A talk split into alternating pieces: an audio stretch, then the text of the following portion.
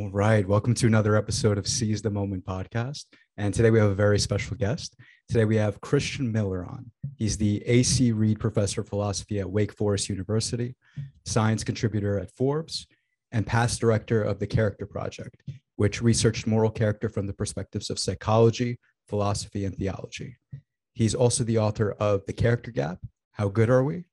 and Honesty, the philosophy and psychology of a neglected virtue.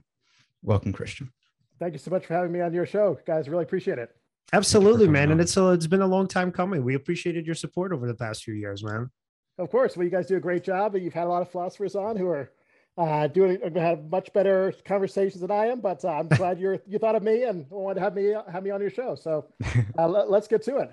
Absolutely, man. All right, so I'm going to start off with a passage. So this is from Christian's book, The Character Gap. Mm. Christian writes, character traits are different from people's hair color or their sense of humor or their intelligence or their wealth or their popularity. They are what some they are what someone's moral fiber really is all about. This moral fiber matters. Joseph Stalin was cruel, heartless, insensitive, brutal, and ruthless. These character traits were part of his moral fiber and led him to behave in ways that were horrendous as the leader of the Soviet Union. By some estimates, he was responsible for 20 million or more deaths. Mother Teresa, on the other hand, survived. I'm sorry, ser- served uh, thousands of the desperately poor, sick, and orphaned in India for 45 years. She was loving, compassionate, kind, selfless, and forgiving. Those character traits were part of her moral fiber and led her to behave in ways that were saintly. Where do the rest of us fall? And where and are we closer on the spectrum to someone like Stalin or to someone like Mother Teresa, now Saint Saint Teresa of Calcutta? So this is the major question, right? So who are we and what is human nature all about? What does the research tell us? Wow, how long do we have? Um, so I, I, mean, I can just I could just go on on that question and and fill all of our time. Um, so so I'm thinking about the topic of character.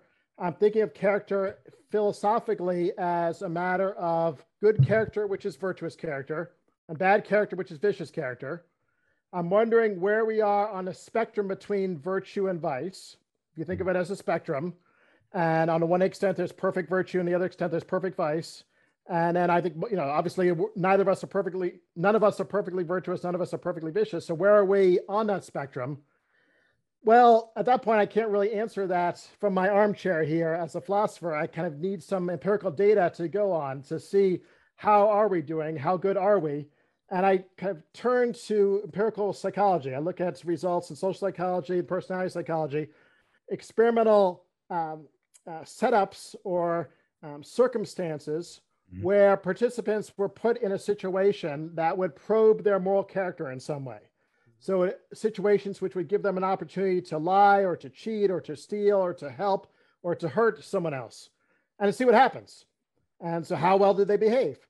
And you know, we can dive into some of the particular studies later on if you like. Hmm. But what I was looking at is a kind of cumulative picture.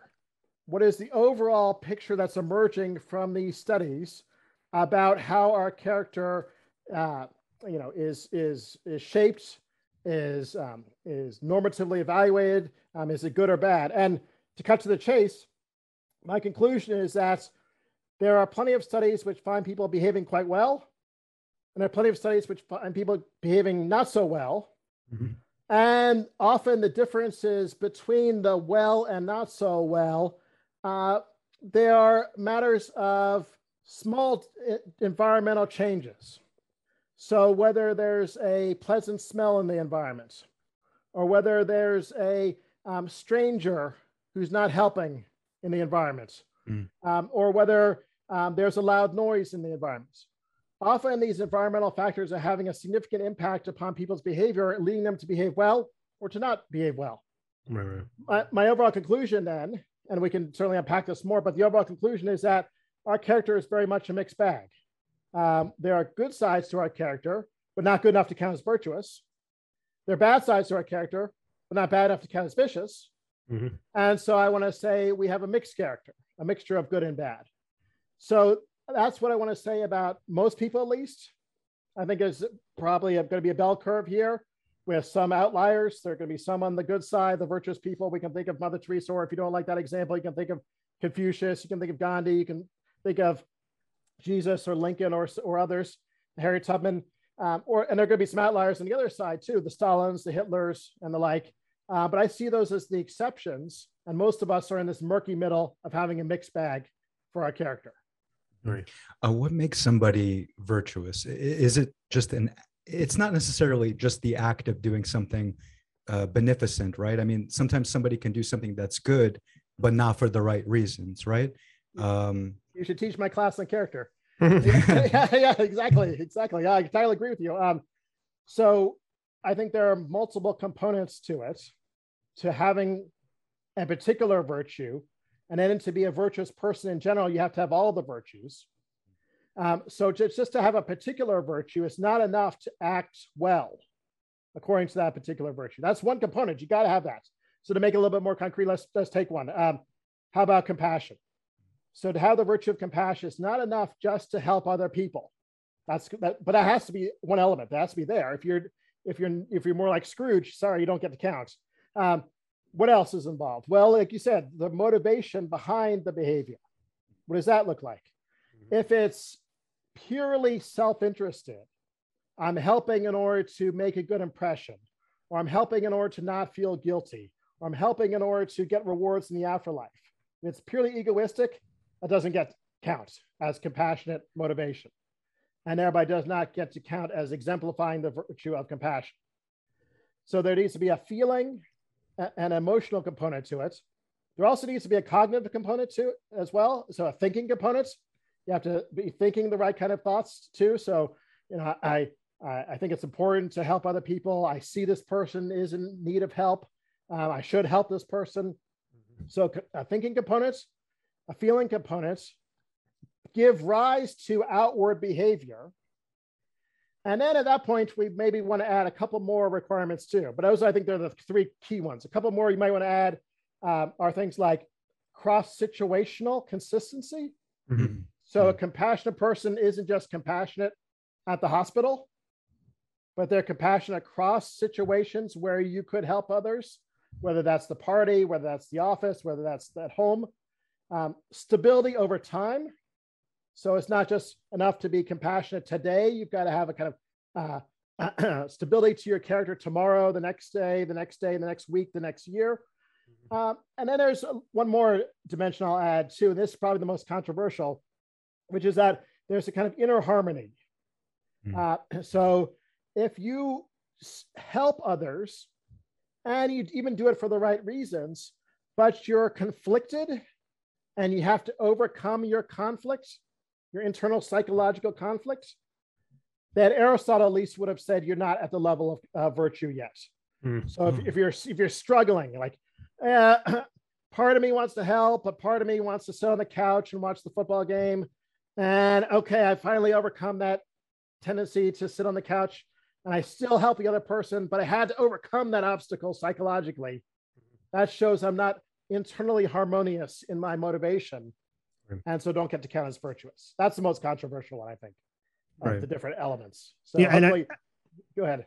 Yeah, and I can imagine that it's controversial because I mean, if you think about it, and I'm not really sure that that exists. I don't think anybody can ever get to that point where they're essentially telling themselves all the time, "Oh, I'm just going to get up and go do the right thing, despite how difficult it is." I mean, in some sense, right? Human nature is kind of selfish in the sense, not in the sense of the like, not to say that we're just. Let me yeah, good phrase. I mean, we well. have egoistic tendencies. Yeah, right? you know, we're kind of lazy, right? We're all just we're sort of lazy people. We do the easy thing Save most of the time. Yeah, we're obsessed with kind of pleasure, and we sort of shy away from pain. You know, so not to say that we're out like trying to maliciously hurt anybody, or even so much that we're being inconsiderate. I mean, even though a lot of times we are, but I think to say that a person who's fully virtuous, I'm not really sure what that would even look like in the real world. So I can imagine there's some controversy around that. There, there is for sure. So. Uh, I think we can imagine this happening in isolated incident, uh, mm-hmm. isolated moments, though. I mean, uh, I'm walking along. This is a famous example from Peter Singer. Mm-hmm. And I mean, walking in the woods, there's a child who's drowning in a pond, uh, and there's no one else around. This child has kind of wandered off from from parents, and no one else is able to help the child. Well, I can like spontaneously and immediately rush over to the pond, reach in and help that child mm-hmm. out of the ponds and save the child's life. In doing that, I'm not having to overcome any kind of internal struggle. It's just kind of almost second nature for me to do that. Right. The, the, the challenge is can we replicate that on a repeated basis across situational and stable elements mm-hmm. so that the next time I have an opportunity to help in some other way, and the next time, and the next time, and the next time, it becomes that that flow, that that kind of second nature, that easy automaticity to my helping. And that is a very hard, high bar to to to reach for sure. And if we have to do that every time, that I would agree with you. That looks like it's almost unattainable for human beings. Mm-hmm. Now, there's one caveat though. Um, there's talking about perfect virtue, and then there's talking about virtue. Right. So virtue comes in degrees. Mm-hmm. It's not all or nothing. That's what Aristotle thought. That's what I think. The Stoics didn't think this. The Stoics thought this either perfect virtue or no virtue. I think that's not not helpful.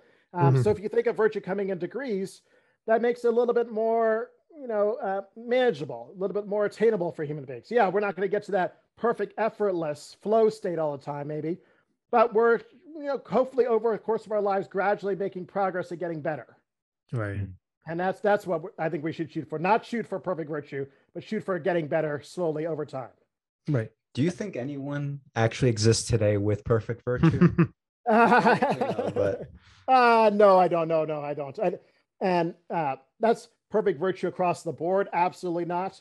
Uh, I don't even think anyone has reached perfect virtue for one virtue. Interesting. Oh, wow. like, for compassion or for honesty or for, for anything like that. Um, that's that's you asked for today. Now, historically, we could get into some debates about different historical figures and and that, but today, sorry, right, and, and, and, and just curious on your perspective here. Do you think that it would actually be virtue if the difficulty were taken away? Like imagine like let's say if we were just to get up and to say like, hey, wow, this is so easy. I just get up and I'm just this really kind person and I'm always generous and it's so easy for me to do any of these things. Would that actually be virtue if you really remove the hard part, the well, struggle?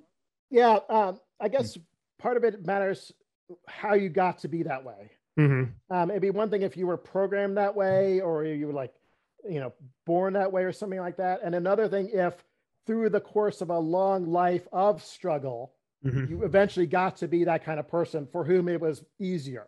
Right. Uh, that that second kind of um, life that that I think I, am okay with that um, because it was virtue born through struggle. Um, just like I mean, m- maybe make some analogies here. Uh, often virtues are compared to skills in other areas of life.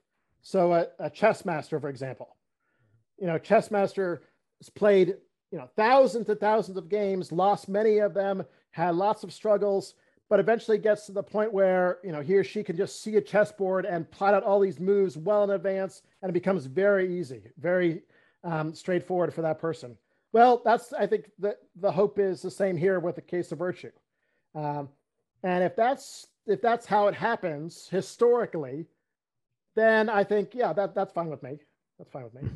I love that. So, and then just thinking about it, right? And let's say, let's say if we kind of uh we looked at it in the context of you know let's say sometimes people would think well you know uh the people i know they were always like this right? It's like you know when they were kids they were kind of assholes or they were like really kind and generous and you know they sort of grew up to be the same people right? So what would you say to somebody that says well it's actually more innate right? Whether you're a good and empathic person or whether you're more so of an asshole right? That's kind of like how you're born.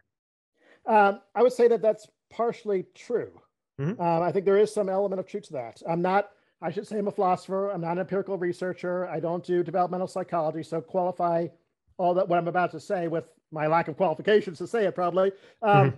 But what, from what I've read, there does seem to be, with respect to personality in general, not just moral character, but our, our entire personality, a genetic component to it. Mm-hmm. Um, so that, but not solely a genetic component. So partially genetically influenced, but also partially adaptable and malleable. Mm-hmm. So that can be influenced by upbringing, it can be influenced by life choices, um, it can be influenced by our surroundings later in life. So um, the person who starts off that way and never makes any subsequent progress, um, I would say, you know, that's partially on that person. You mm-hmm. maybe start out that way, maybe that was not, not under your control, but then you had opportunities later on to make choices to better yourself and you didn't take advantage of them. Now I have mm-hmm. to know a lot about the person's story and you know I don't want to I don't want to um, presume anything, but in theory at least, um, it's just because that's the way you started doesn't necessarily mean that's the way you have to finish. Mm-hmm. Right. And and also the person that we perceive as a as an asshole, as you would say, uh, let's say the person cutting you off in traffic, right? Right. That right. guy's an asshole. He just cut me off. You know, he's not watching where he's driving. Well, even though that may be the case to you, that person, it's, I mean, we don't know too much about that person. Let's Mhm. say they're someone's father, loved by their children, actually a nice guy to their friends, and a very good member of their community. But just for that one instance, you know, they portray that uh, uh, it may well we perceive it that way so i don't know if it from their perspective if it's vicious or not but from our perspective like a sort of vicious trait or uh, Yep. character trait right uh it's interesting right that there's that some people can be assholes to you Yes. but loved by other people and therefore you just have a different experience of that person but doesn't necessarily mean that they're evil or vicious Yeah. True. Right. you know, it's very, very good corrective, I think. Um, very good caution that we should keep in mind when we're judging other people. There's judging people you know well, and there's judging people you don't know at all. And we we have this tendency, we see one instance of behavior, and then we rush to judgment about the person's character. Mhm. That's that's a mistake. The person's character, as we've already talked about, is a matter of how they're disposed to think, which we don't know much about, feel, which we might not know much about either, and act in a variety of different circumstances. So seeing this person perform one action in one case is a bit of evidence, but not usually enough to make any reasonable judgment about their character. Right. yeah we're Um, missing so many variables Yep. that, that could display other traits about that person so Right. Yep. it, it doesn't make sense to make a, a like a snap judgment about them Mhm. Yeah. So- well, well, what's what's so own case, let me Sorry. sorry, let me just add, add one little Yeah. personal anecdote here. Um, It's funny you mentioned that because my wife often gets on my case for displaying bad behavior when I'm driving. Um, so she says, "Look, you're like a different person when you're driving. You you honk the horn all the time. You're not stopping for stop signs. Well, you know, maybe I shouldn't say that, but um, you know, all this stuff. Like people are people who don't know you're going to think you're a you're a jerk. Um, and you know, otherwise, you know, maybe you're a decent guy, but um, so uh, I take this personally. You know, hopefully people are not uh, judging me too much based upon my own driving, Mhm. my uh, bad bad behavior. It's fine. Everybody does, you know, I, I think it's part of being, uh, anyway, if somebody's uh, quote unquote being themselves, anyway, they're, they're going to be a polarizing figure. Uh, if you try to please everyone, right, you're, you're not going to upset anyone, but nobody's really, it's, it, you won't be that much, you won't be meaningful to them essentially. Mm. Uh, so I don't know. I, I think it's fine to be polarizing as long as you're decent to the people around you. And Yeah, try I, I mean, it doesn't hurt to also work on some of that bad driving either. I thought I, I thought I was going to get a pass. I was gonna come back to my wife. I was well, you did from. Alan. You did, was you did from. Alan. Alan's like, you know what, Christian? Yeah. I love you as you are. Yeah, I'm exactly. sure I, I promise I've done something before. Even if I think in my mind I'm being uh, good and well intentioned, Yeah. I'm sure somebody has looked at one of my actions and thought, like, uh, some it was just bad intentions from Yeah, me or yeah. something. Well, So, just now you're a, you're an apologist for assholes. there you go. So yeah, what's uh, what was so shocking to me, and I think it's like probably the most fascinating part of this research is how much the environment, and not just the environment, but a person's emotional state can actually affect their decisions. So you know, when we usually think about character, we think that it's stable over time, and we think, well, you know, if I'm in this particular context, right, and I make you know such a decision that, let's say, if I make a decision that relates to that context, if I'm in a similar context, right, it, even if it's tweaked by you know whatever a small portion of it or whatever, it doesn't matter. I'm still going to react in the same way, right? So let's say if I'm, let's say, a helpful, a generous person, I'm technically going to help whoever you know needs help, unless like it's too difficult or I'm sick or whatever it is, and that's going to be kind of the same across the board, right? But this research shows that that's actually not true, and that sort of our emotions get in the way. Sometimes they're actually helpful, right? Sometimes they're harmful, and then on top of that, even the environmental circumstances get in the way, and sometimes they actually help us, right? So how does that work? Yeah, yeah, yeah, yeah, absolutely. Very well put. Uh, and it's what probably what drew me into this work in the first place. I was fascinated by these results, uh, very surprising and counterintuitive studies. Um, so I wanted to learn more and dig deeper and see what they taught us about character. Uh, so let me let me make it a little bit more concrete by actually giving two examples of studies that work this way, just like you described. Uh, I'll do one that has to do with smells and another that has to do with groups. So the smell one, uh, Robert Baron, a psychologist, ran this study in the 1990s where he was looking at helping behavior in shopping malls. And the controls were first of all, no one knew that they were actually part of a study. They were just being observed discreetly. Um, these are shoppers who, who uh, in the first group, were just going by, by clothing stores. Uh, so they were walking along, going by these clothing stores, and then they were individually approached and asked to perform a simple helping task. By and large, most of them did not do it. The percentage was, I don't know the exact number right now, but something like 15%. Uh, another group of shoppers, different ones, same mall, same helping task. These were shoppers who had walked past Mrs. Fields cookies or Cinnabons, which I hopefully hopefully rings a bell with the audience. Uh, you know, here here would be Krispy Kreme. We're in Winston Salem, North Carolina, I love that here, place. Which, which is Oh, the God. capital the capital of Krispy Kreme, but it's same kind of thing. Um, and here, what happened? Well, now the sh- the helping rate shoots up to the 60s. Mhm. So it's about 60% helped in the smell group from Mrs. Fields Cookies or Cinnabons versus about 15% who helped in the control group who'd walked past the shops, um, the clothing shops. That's stunning. I think exactly what you were talking about because you would expect if someone's going to help, they're going to help in either situation. If someone's not going to help, they're not going to help in either situation. Why would they help in one and not the other? Well, the deeper story that seems plausible to tell about what's going on here is that there's a smell that registers in the brain from the cookies or the, you know, whatever the Cinnabon, uh, leading to a desire to a good mood. I'm sorry, triggers a good mood, puts you in a momentary pleasant uh, mood, which in turn gives rise to a desire to maintain that good mood. So when you're in a good, you want good mood, you want that mood to continue. So you have this desire to find ways to keep the good mood going. Up, here's a chance to help. If I help, that'll probably keep my good mood going. So I'm more inclined to help. That's one way to understand what's going on there. Hmm. That is not in the picture I would envision of a compassionate person. Right. I would expect a compassionate person to see the need in both situations and help in both situations and not be influenced by a trivial environmental factor like the smell. And so I take that study as a small bit of evidence against widespread compassion. Mhm. Doesn't prove anything. No one study can prove anything, but I cumulatively aggregate these studies, and that's one of the ones I aggregate from. Yeah. Right. Uh, the other one, I think it's a little bit more um, significant. It, there's more at stake, but it's the same kind of phenomena.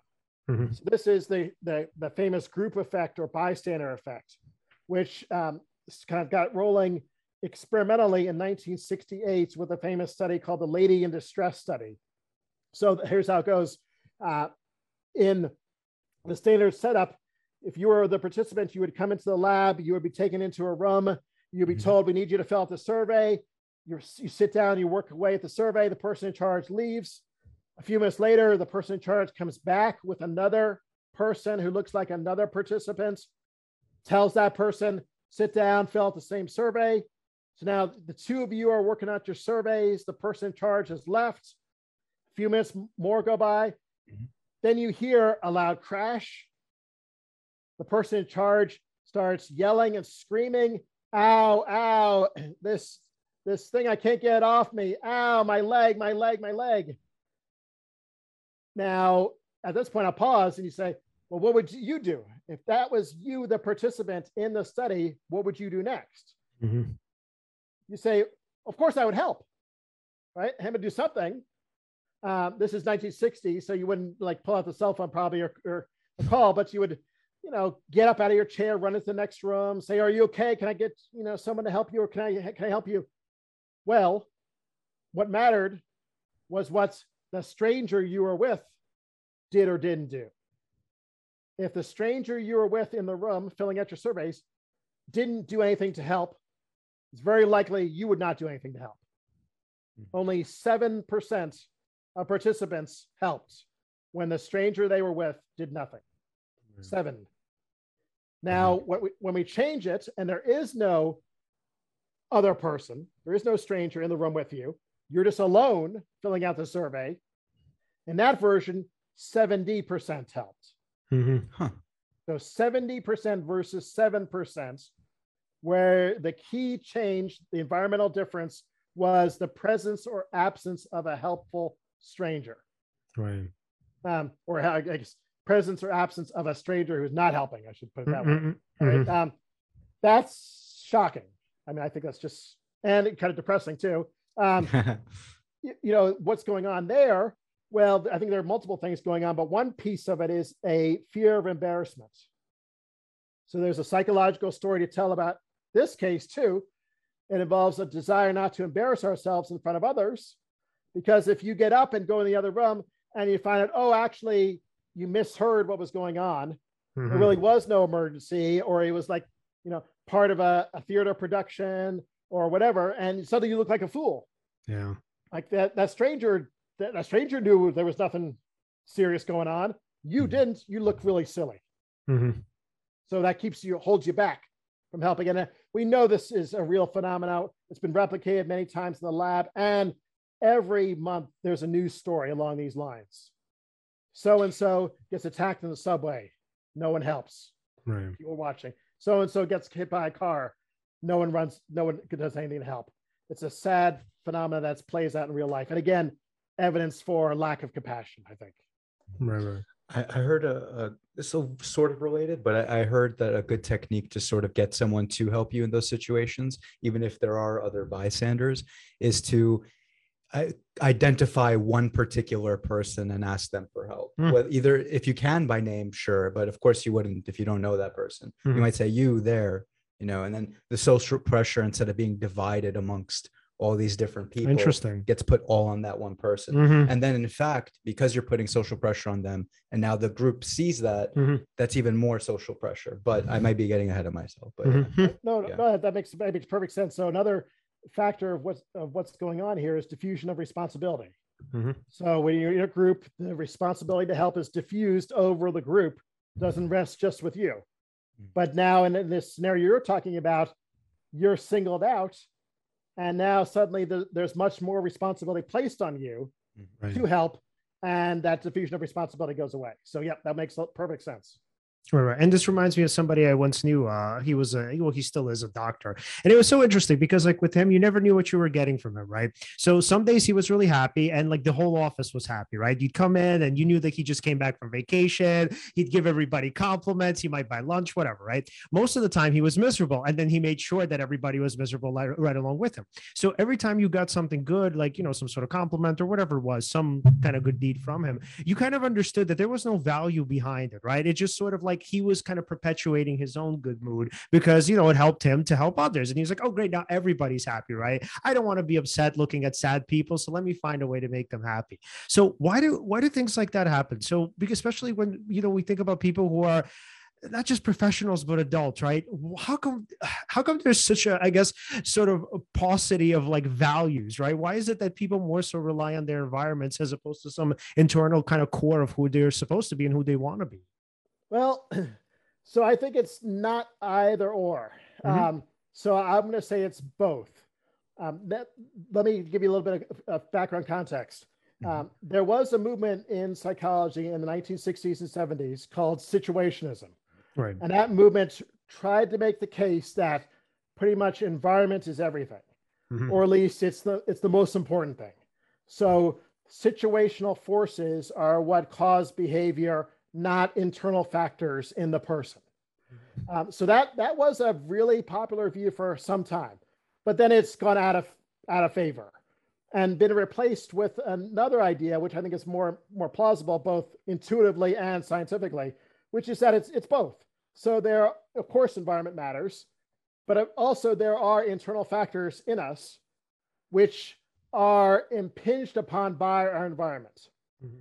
And then collectively, both the environment and the internal psychology, the beliefs, desires, emotions, feelings, and the like, collectively or jointly lead to action. Now that, that's very abstract. So let me um, try to make, make it a little bit more uh, uh, relatable, both with the examples we just talked about, and then let me give you a little bit more of an optimistic take on this too, because you were you sound like you're a little bit down the dumps. So let me make it a little, a little bit better. Um, so so with the examples we just had, it wasn't that um, the smell just immediately caused the person to help, kind of bypassing anything internal to the person. No, the smell had a situational impact, but that was mediated through a desire to maintain a good mood. Mhm. So the internal values and desires matter. Mhm. Same thing with the group effect. It's not like the lack of helping by the stranger just causes you to not help. It's mediated by the fear of embarrassment. Uh, so that's always going on, I think. Now, well, how about what those values look like? The what examples we focused on so far tend to be a little bit more depressing. You know, why aren't people caring about the right things? Why aren't they stepping up to the plate? Where are their where are their good values? Right. But but my story is a story of mixed character. It's not a story of bad character. So I think right alongside some of those values which are a little disappointing, or maybe some very disappointing, are some values which are darn impressive. Mhm. Um, and it's they're both there. It's just not we haven't uh, illustrated that yet. So um, to give you a, a kind of uh, two illustrations, if I may, or at least one that uh, you can tell me if it's too much. Um, uh, one having to do with helping again and empathy, and then sw- switching gears to honesty. We haven't talked about cheating and and that kind of thing. In the case of helping when it's triggered by empathy, so you try to project yourself into the situation of the other person and see the person's situation from his or her own perspective, mm-hmm. not from your perspective, but from the other person's perspective, and understand what they're going through and what suffering they might be experiencing. There's good experimental research which suggests that people will help a lot more and for selfless reasons, Mhm. not egoistically, but selflessly. So their values in that case, I think, are the values you'd expect of a compassionate person when they're empathizing with the suffering of others. And then to give a, a rather different kind of example, in the case of things like cheating, well, of course, students cheat. I'm a professor, I'm well aware of that. Of course, the studies back that up. You put students in different situations and find that, yeah, they're going to be tempted to cheat. And yeah, they're going to give into that temptation to cheat often. But there are times in which you can trigger their values. They're more positive, they're better values, they're better side. Mhm. And they won't cheat, even if they can get away with it and benefit. So you can here's a here's a concrete example. Um, you can give them a test. This is part of a study um, where there are 20 problems, 50 cents per correct answer. Um, they know that going in, so they're going to be paid based on their performance. However, they get to grade the test themselves and destroy all the materials and verbally report how well they did. Mhm. And so they have complete license to cheat if they want to. They don't have to, but they can, and they make more money. If they sign, this is at least one, one study shows this, and I think it needs to be replicated. But in this one study, if they sign their university's honor code and commit themselves to not lie, cheat, or steal on their exam, then the cheating disappears. No signs of cheating at all. That's not what I would expect of a dishonest person. Right. I would expect a dishonest person to go through the motions of signing an honor code and then turn right around and cheat for self-interested gain. Mhm. And we don't see that happening. So Right, so it's it's a a- bag of values. So, so it's like what you're saying is essentially using the environment for the benefit of the collective. In those cases, yeah, you, yeah, you can use the environment for the good or for the bad, but Mhm. in in doing so, you're also trying to activate or trigger more positive sides to people's psychology. Right. and you're trying to tap into the more positive side because it's not just all negative, it's not just a vice, it's not all bad desires. Um, there's the good and the bad. You're trying to use the environment to tap into the better side of the psychology. Yeah, mm-hmm. And so since you know for us consequences are so important, and I think in some way we kind of live and die with consequences, the good and the bad, in terms of learning, uh, making better decisions, you know, figuring out what we should do, uh, figuring even out who we are, right, who we want to be. Do you feel like in doing this in the long run, let's say if we have a stimulating environment in a positive way, where let's say you know we're causing people not to cheat, uh, we're causing people to be honest, we're causing to be helpful, and they see the positive results, right? That somewhere down the line you could kind of remove the stimulus where the person could say, hey, no, I'd rather make make this decision because I've seen the outcomes, right? As opposed to, you know, my more natural kind of, let's say, selfish choices, my more egoistic choices where, yeah, they kind of, they're kind of cool in the short term, but in the long run, you know, maybe kind of, it's sort of debilitating in a way because, uh, let's say I lose people's trust. Uh, people don't necessarily want to be in relationships with me, you know, etc. Whereas in this case, right, even though we have to kind of prod them to make good decisions over the long run, they see like, oh no, these good decisions are actually not only good for me, but they're good for the community. And it's this kind of, you know, what we call a virtuous cycle. So would you say that that's what happens or is it something else? Well, I think that's what can happen. Mm-hmm. Um, and that's what I hope would happen. Mm-hmm. But there's no guarantee that it will happen. Mm-hmm. Um, so that's how I think about trying to motivate people to become more virtuous in general. Mm-hmm. Um, so not just the specific discussion we're having here of uh, structuring the environment to get people to behave better, but just whenever we're talking about virtue, why should I care about this? Why is it important? Why should it matter to me that I've become a more virtuous person? Right. And I think the starting point for many people needs to be, or, or it's helpful that it be self-interested. Right. You, you start with, uh, look, it's actually beneficial to be virtuous. There's good empirical evidence connecting a virtuous way of life to self-interested benefits. Mm-hmm. Things like longer lifespan, better health, lower depression, um, greater academic achievements, et cetera, et cetera. But if that was the end of the discussion, that wouldn't take us as far as I'd hope we would go. Mm-hmm. We start, we could start with the self-interested benefits, but virtue, as we've already talked about, is a matter not just of action, but also of motivation. And if you stay at the level of self-interest, you're not actually going to become a virtuous person. Mm-hmm. So the hope is that over time, in acting virtuously, you come to see the value in that in its own right, mm-hmm. for its own sake, intrinsically. That this is just a good thing to do and a good way to live one's life and a good way to be a person. And so the motivation changes, maybe not even, you don't even recognize it perhaps, but it, hopefully over time it subtly changes from being all about self interested benefits to caring about these things because they're good things to care about, uh, a good way to live. Yeah. So what's interesting to me is I could, yeah, I could sort of reason that if someone started from the level of self interest, which uh, makes sense. If somebody is not interested necessarily in becoming virtuous, but then mm-hmm. let's say you, you want to expose them to that idea, so you you go from that sort of that root. The root of that motivation would be self interest. Like it benefits you in all these kinds of ways what's good is once they kind of start down that path uh, they probably would come to the realization that in order to truly exhibit uh, virtuous characteristics you'd have to sort of be not sort of you'd have to be congruent with your uh, thoughts feelings and actions. So you couldn't even really uh, you wouldn't even be imitating it. If you're doing it perfectly then you must be that way. And or and then you might that self-interested person might make that transition at that point uh, because you know h- how else can you be that way except it, it sounds like a hard you know it, feel, it feels like i'm saying some not mumbo jumbo but you know what i'm saying right, like right. you have to be you have to be that you know oh yeah yeah you talk about character like essentially like the, the sort of end here is to be a good person like you can't imitate it you have to be it in mm. order to actually be it. Wow, it's so bad. I don't like, I, I try to save you.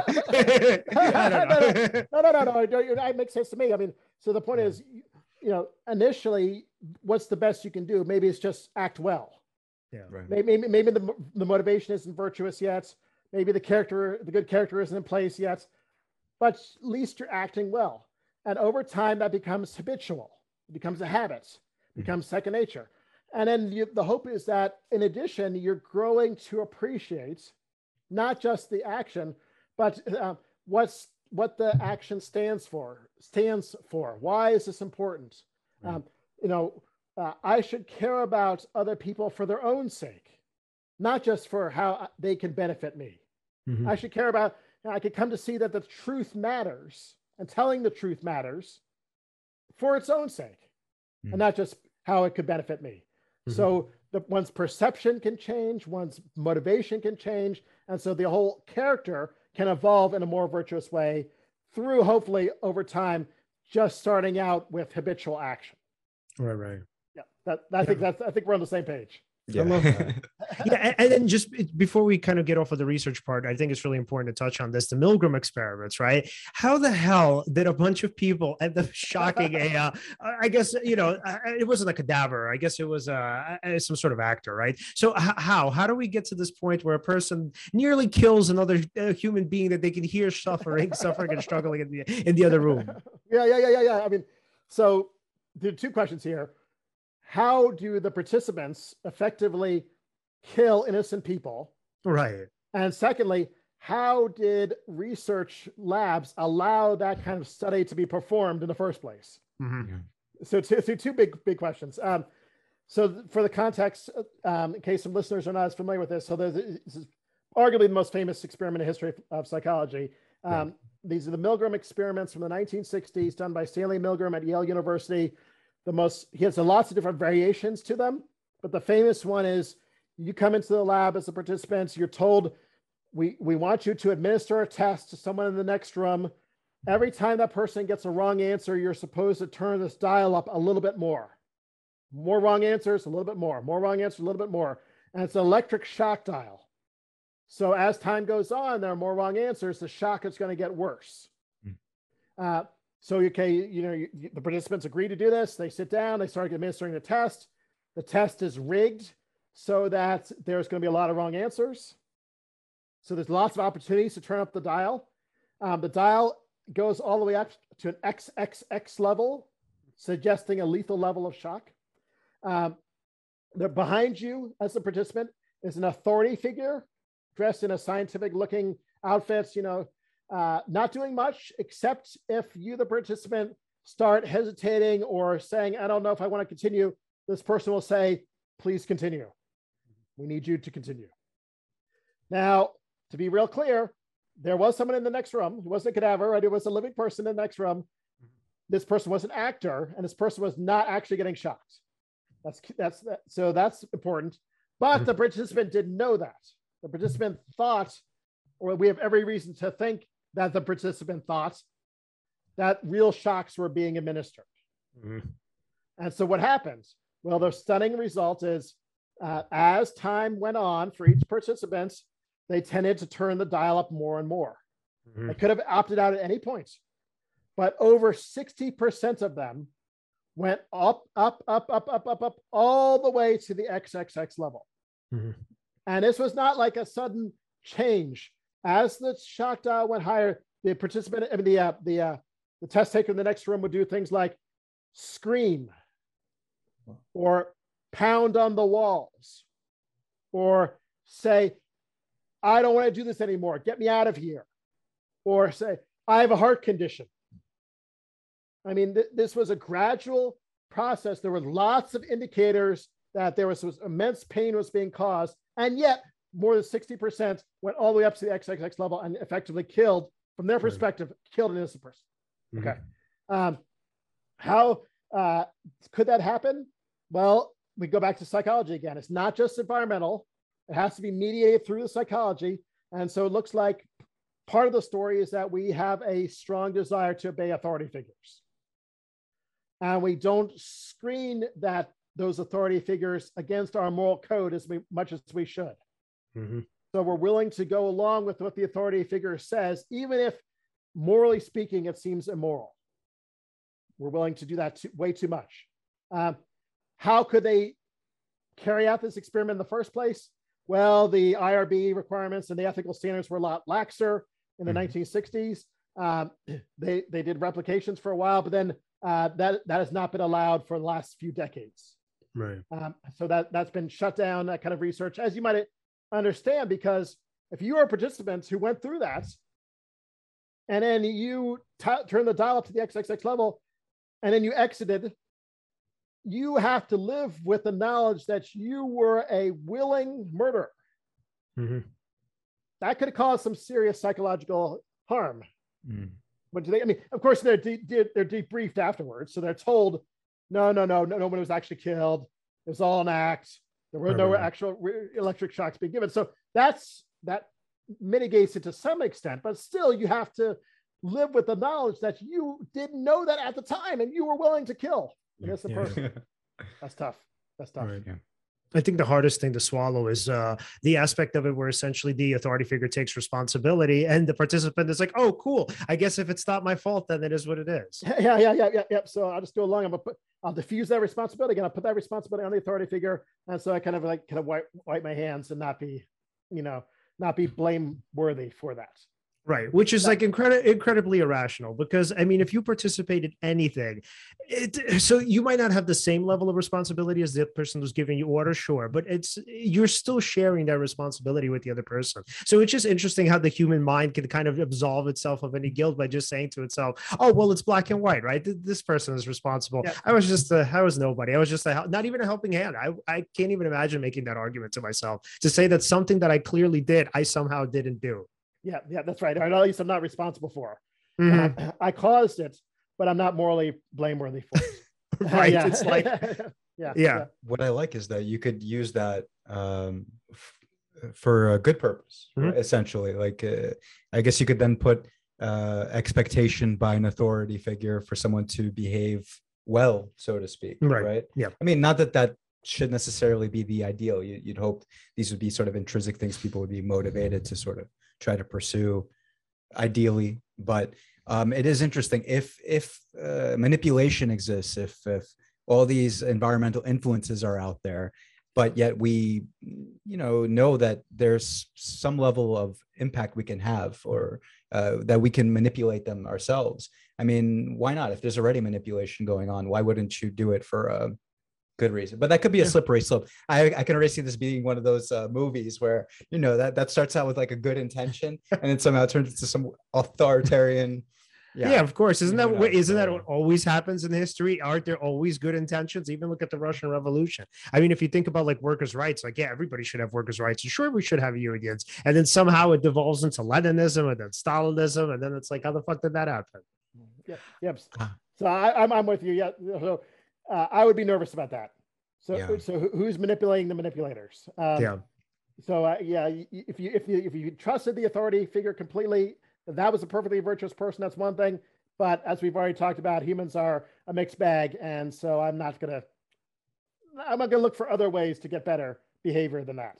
Yeah, but with were you gonna oh, say something? No, go ahead. Go ahead. I, I was just gonna add just uh, before we touch, you know, before we kind of get off and start touching on the kind of resolutions here, with the fascinating part of the Mil- the Milgram experiments, where these variants, where they actually show that people can actually do the right thing, which is super interesting, even with the authority figure in the room. Can you tell us about those, Christian? Yeah. So this plays into the idea of mixed character again, right? Because if we just look at the main variants, you're gonna think, oh, depressing, evidence of vice. We're bad people deep down, even though, you know, superficially people might put up a good facade.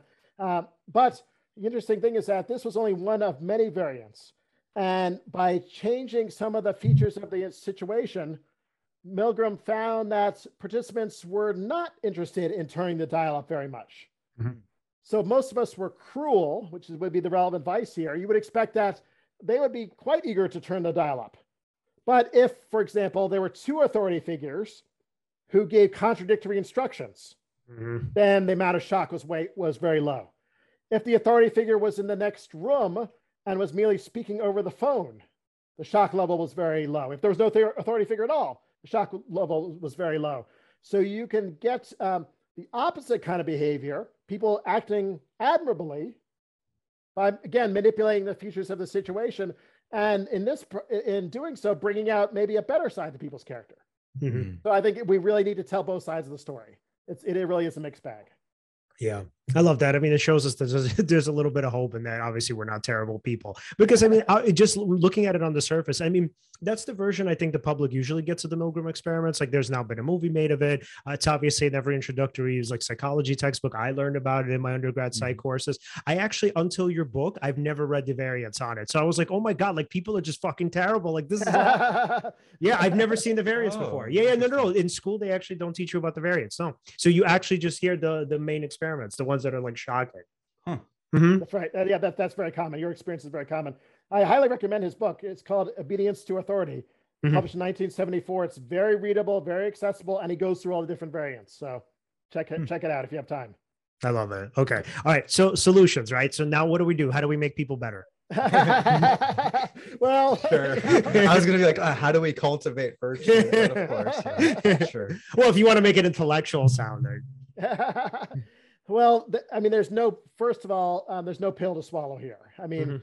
there's no easy answers. We should go into this with realistic expectations that um, if there is going to be pr- virtue promoted, it's a slow, gradual process with lots of setbacks and um, and hardships in the pro- you know th- throughout. So uh, let's temper expectations. So what I say in the towards the end of the character gap book is that there are a number of strategies you can adopt to try and become a better person. Have practical strategies. I don't want to leave people with you're you're a mixed bag. face face the facts. See you later. Um, you know, I want to like say, you know, well, what can we do next? Um, some of these strategies I don't think are very promising, so I kind of set them aside. And some strategies do seem a little bit more promising. So maybe I could just run through real quickly a couple of them. Um, one is to look to exemplars and moral uh, kind of heroes and saints and role models who have kind of gone before us and gotten there, or at least are farther along than we are. Mhm. They could be historical figures. You can think of Abraham Lincoln for honesty or Harriet Tubman for courage. Often more effective are people close to you in your own life. Um, so friends, maybe maybe each, the two of you, uh, each other. Um, so that was meant to be a joke. Uh, anyway, No, but actually, I just FYI, Alan is actually one of the best human beings I know. Seriously, no, seriously, it's it's crazy. I'm sometimes like, I don't know how this guy is so good. Sometimes I want to punch him in the face. No, no, no. His book is completely right. There's times where I'm good, and there's times. Where I'm then the fucking modesty. You see why I hate him? so anyway, that was. I'm sorry, that's good stuff. uh, uh, I gotta re- reco- recover, recover what I was saying. Um, yes, uh, but you know, fr- friends, family members, community leaders, um, you know, employee people you work with at work, um, who can be kind of tangible reminders and exemplars of what this would look like. So, uh, you know, this is what honesty looks like. I am inspired by that. I want to ha- have my character exemplify that. Mhm. I want to change my life so that better mirrors that person's life. That's one idea. Um, another idea is having regular reminders, more reminders in our lives. Um, So tangible reminders of what the right thing to do is. So suggesting that the values are there, they just often need to be brought to consciousness, brought to center stage. That, by the way, is what the honor code does. When we're talking about that cheating study, what the honor code does is, you know, most people think cheating is wrong, but in a situation of temptation, they might give in to cheating. Mhm. But when you have something like the honor code, it triggers our values, brings them to center stage, and then work against things like cheating. Mhm. Other, you know, other reminders could be um, a daily reading, diaries, um, emails, things that you hang on the wall, um, you know, uh, uh, special readings that you do, or or um, quotes that you like a lot. So that's a second idea of having reminders in your life. And then the last one I'll mention briefly is self-awareness. Mhm. So a greater understanding of the obstacles to virtue that are in here are in the head. Mhm. Uh, so we've already kind of covered this pretty thoroughly in our discussion. You know, greater self-awareness that um, we often will not help in group contexts. We might not have realized that, but now, thanks to the research, we can be more aware of the fear of embarrassment, Mhm. um, more aware of a desire to obey an authority figure, um, like with from Milgram, uh, more aware of the power of desire to cheat from the cheating research, so that you know, not our mind, of course, is not always transparent to us. There are some unconscious forces there, and we can get greater self-awareness to be aware of them and then to work against them. Mhm. But just like we talked about it very early on, you know, in a group context where someone is in need and you're ho- finding yourself holding back, you're not helping. Well, wait, then you can think to yourself, well, wait a minute. Um, what's going on here? Am I holding back for the right reasons or am I holding back just because I'm afraid of embarrassing myself in front of the group? Right. no, I, I should recognize that. I don't have a good reason for holding back. I'm probably holding back because of some bad reason. I need to step up the plate and overcome my fear of embarrassment and do the right thing. Right. Uh, so three, the three ideas again are um, exemplars and role models, more reminders, and greater self awareness. I think those are three things that I've at least come proposing as helpful strategies or tools along right. the, the path to virtue. So. Yeah, moral exemplar seems to be at least for me the best one. So I could think of just uh, my, my, my old college mentor, my philosophy professor. His name was Dr. Tim Stroop. And so when I met him, like initially, I kind of looked at him as a rival, and I was like, oh, I'm to kind of show this guy that I'm smarter than him, which it was impossible. Like he was pretty much a genius. Um, so, but the point was, I remember as we got to know each other and we became friends, like this was a person I constantly wanted to impress. And so for him, status was like meaningless. This is a guy who literally left Harvard Law School because he was bored with it and went to become a teacher. So literally, because he's like, I just want to teach. He's like, I don't want to be a lawyer.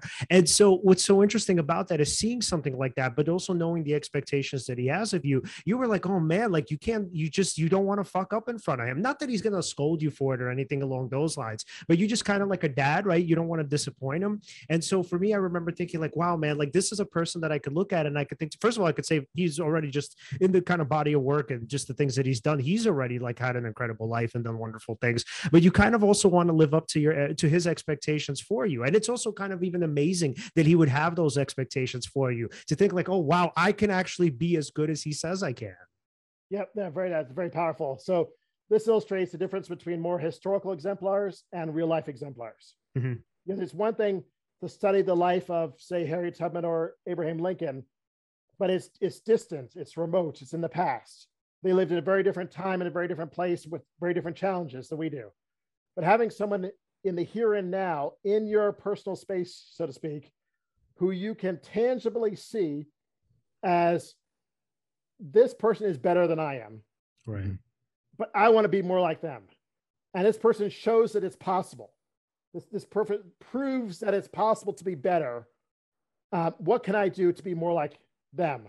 Mm-hmm. Uh, that can be very, very psychologically powerful and effective. Yeah. Yep. Yep remember I used to be so uh, preoccupied in my early 20s with trying to be the most virtuous person. Hmm. uh, like I, I would get into literary, like Eastern philosophy, like uh, the ego. And once you conquer the ego, you're, you'll be enlightened and that, you know, that narrative. Yeah, right, right, right. Um, and it's not that there's anything wrong with that narrative, but uh, then uh, there was once time I was listening to a, a, a lecture, uh, audio lecture by Alan Watts and he said something very interesting which sort of reminds me of the message in your book you know that we all exist on a spectrum that we're not altogether virtuous not altogether vicious.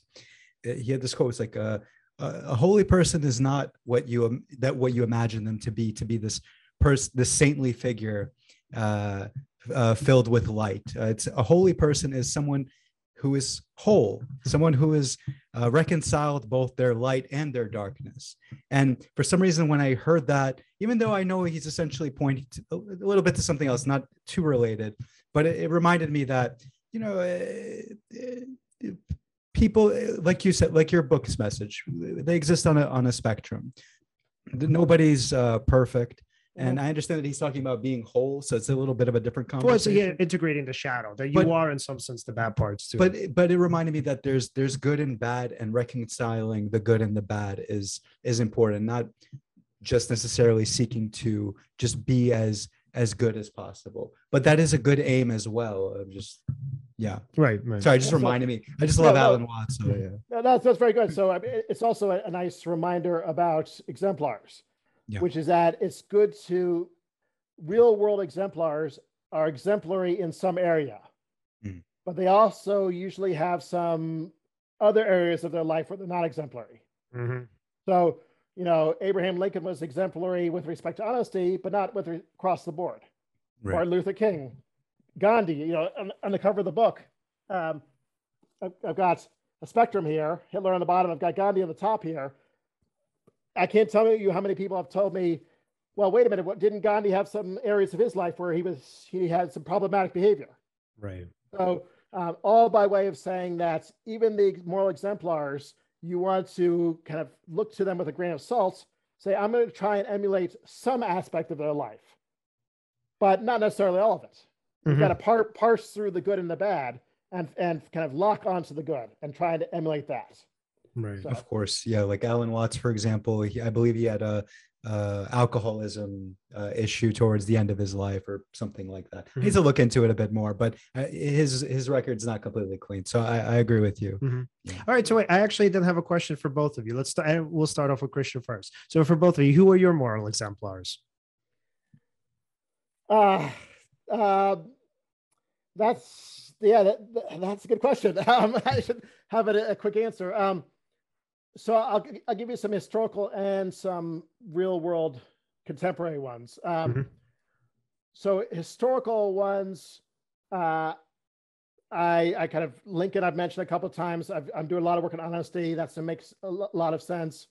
Harriet Tubman I've mentioned a couple of times for courage. That makes a lot of sense. I think Jesus is a big exemplar for me too. Um, Confucius and Socrates, who we haven't mentioned at all. So Socrates, you know, maybe the most exemplary philosopher for his life in the history of Western philosophy. So I, I love Socrates. Um, in my my own kind of personal life, um, my parents, uh, my wife, um, my kids. Uh, interesting that the, even though the young kids, they're exemplars for me of lots of things like how to look at the world in a innocent and and kind of childlike way. I think that's, Mm. that's a really important thing. Mhm. Um, so so I think th- th- those really close to me. Um, and then there have been teachers throughout my life who, uh, similar to your story, um, who have been exemplars along the way. Uh, someone named in high school named Dr. Bible. Hmm. If you can believe it is that's that really is his name, Dr. Bible. That was a high school. He was a Buddhist. right, or, or, or an atheist. Uh, yeah, um, uh, you know, and so so there's key moments throughout my life where I've had these teachers who have been exemplars of not only how to think and to be good a philosopher, but how to be a good person as well. Mhm. Um, so yeah, now I love I'll that. turn it turn it over to you. Let's go, Mm. Alan. I can't top that. No, I'm just kidding. Uh, no, so I mean, there are bits and pieces of like there are people who I definitely view as exemplars that, and I, but I don't look at them. Like for example, like for uh, uh, David Goggins. Let's Okay. say, uh, in terms of just being able to uh, run a 117 mile uh, marathon, his legs were break like breaking down and he's bleeding and there's some kind of endurance going on over there so i kind of respect that but not it's not really a moral exemplar Mhm. i think of like uh but i don't know too much like uh, so buddha for instance Mhm. sure but then the thing is how, how much uh, his how much information do we really have about i mean we have a lot of information but uh i don't know how historically accurate all that information is so there's that. Jesus, oh, great. Um, definitely, uh, I once viewed my uncle as an exemplar. Hear you. just great, just great behavior, always calm around people, very uh, nice, always full of wisdom. Mhm. Uh, when I was younger, he he had me he kind of indulged me in a thought experiment although at the time i didn't know it was a thought experiment i'm not even sure if he meant it that way Mhm. but he asked me to uh, think of my thoughts as like i'm observing my thoughts and my thoughts are in some kind of bubble and just uh just being there with them observing them it wasn't even that in depth but what was interesting about that little thought experiment is it's something i was never used to doing before i just would get stuck in the automaticity of my thinking however thinking of it like that it put me in a different perspective where like this is me here and these are the thoughts here and it felt like not something that um I that was out of control, Mhm. for instance. So li- little things like that were were great pointers, and there's so many great exemplars. It just feels hard to like. Well, what, it on the what what about um when you always say like sort of seek to understand and try to understand the person's perspective like before judging them? I mean, essentially, I yeah. So I get that from a, the quote when Yeah. I first heard it. Yes, seeking first to understand, then to be understood, which is also in uh, Seven Habits of Highly Effective People. But it's a, but that quote is from Saint Francis of Okay. Assisi, Mhm. and who knows if he got that from somewhere else too. I'm, I- right, right, right. to be fair. So yeah, so yeah, things like that stick with you. Certain quotes, certain sayings. Um, yeah, Well, what about just What- the fact that you're trying to understand other people's experiences before judging them? What do you think that's about? I am just curious because this one I don't know about it. Where did you get that from? Do you remember? Do you remember? well, essentially, where did I get it from? Yeah. Oh man. I mean, there's a lot of people that espouse information regarding like how to handle Yeah. social situations. So I've heard it in lots of different places. Uh, I don't know. So uh, when I when I was younger, uh, Christian, um, me and my brother used to fight a lot, and I always used to wonder like, why do we have to fight? Like, is this necessary? Is is there no way that we cannot have a normal like uh, interaction? Mhm. And, and there's no way we could avoid getting into fights. So essentially, I just try to, with trial and error, read as many different pieces of literature that tell you how to interact with people in the most perfect of ways Mhm. And just uh, try to just understand like uh, his perspective. Why is he getting angry? Maybe if i understand his perspective then he he can see that i understand his perspective then he'll calm down and i'll calm down as a result or vice versa or something like that. We could come to some sort of understanding. Long story short we get along these days but uh, that was a long process. Mhm. yeah and uh, it's complicated it's hard to answer on the spot to be honest. I honest hear ya. yeah And I mean, I guess from your perspective, Christian, we can also turn to literature too, not just moral figures. Yeah, that's right. Um, for for exemplary purposes, um, I think there are. It doesn't have to be real world people. It doesn't have to be historical people. It can be fictional people. Mhm. Uh, so, uh, the in the in the book, I give the example of Les Miserables, Mhm. and so because it's one I think, to me, one of the most powerful moments in fiction, when Jean Valjean uh, is kind of on the precipice of going back to prison, and his life is going to be ruined Mhm. when he's caught stealing the, the the the gold from the priest's house and the priest instead of turning him over to the guards and saying send him back to prison Mhm. says no no no no i'm giving these to you and oh by the way why didn't you take the candlesticks as well Mhm. Hmm. and he said you know so he he gives this uh jean valjean a second chance at life he forgives them and uh, as a result of that, Jean Valjean turns his life around and becomes one of the most exemplary characters in all of Western literature. Right. Uh, it's a powerful moment of forgiveness. It Hmm. demonstrates tangibly what the virtue of forgiveness looks like in a way that, you know, sometimes just facts or um, biographical accounts can't. So I, I love that moment. That's, a, I think, a, a powerful example of how literature can serve, can provide us with exemplars too. Yeah. And what I love so much about this is that there's so much hope about this uh, because it's easy to get cynical when you look at the world in terms of like where people are, whether they actually have values, whether they're more kind of impulsive and, you know, in some way kind of environmentally influenced as opposed to like having some sort of inner core guiding them and telling them what to do. So, I mean, I'm happy that you do this research and I can't wait to see just in general where the moral research goes in the coming years. Mhm. Well, I, I, I wanted to do something that I thought made a difference. I mean, philosophy can sometimes go very abstract, very head in the clouds, and philosophical research can kind of get so technical that it just stays at the level of academia. But Mhm. here, this is an issue that really matters. Character is an issue that really matters to everyone's life, I think, mine as well. And there's just more wor- research that needs to be done. Um, so I'm, I'm trying to do what I can to help push that research forward while also communicating that research to a broader audience, which doesn't have time to get a PhD in philosophy or get it weighed into the, the philosophy journals. Um, so, you know, something I plan to keep doing for many years in the future. I love that. All right, Alan, final questions for Christian before we go? Oh yes. Uh, if we wanted to follow you, follow your work, where could we find you? Uh, um, Twitter, Instagram, Facebook, all those places at at character gap. One word, character gap. Um, so, and then I have a website as well. You can email me. Um, I don't keep that a secret. I'm I welcome people communicating over email. Um, want to talk about some of these issues? Feel free to reach out. I love that. Thank you so much for coming on, Thank Christian. you. Super insightful episode. Uh, that was really fun. You guys do great work, and thanks for having me as a guest. Absolutely, man. We'll talk to you soon. Okay, take care. Thanks. Take care. You too. All right. First of all, I didn't feel the time pass. I know. There was one point I looked at my uh, phone Mhm. and I just thought, oh, uh, it's 47 minutes. Time to go. 50 minutes past. Well, anyway, uh, guys, uh, thank you so much for watching. If you want to follow us, you can follow us at Seize the Moment Podcast on Facebook and on Instagram, and at Seize underscore podcast on Twitter. Like, subscribe, Hit the hit bell. the bell. We're also on TikTok now at Seize the Moment Podcast as well. And guys, uh, don't forget to check out the book. uh, by Christian Miller, The Character Gap How Good Are We? Available on Amazon and wherever you get books. Again, thanks for watching. Have a happy. Uh, Yeah, well, yeah. I mean, have still have a happy know new what? year, even though Uh, this episode will be out of the new year. Happy New Year and see you next year.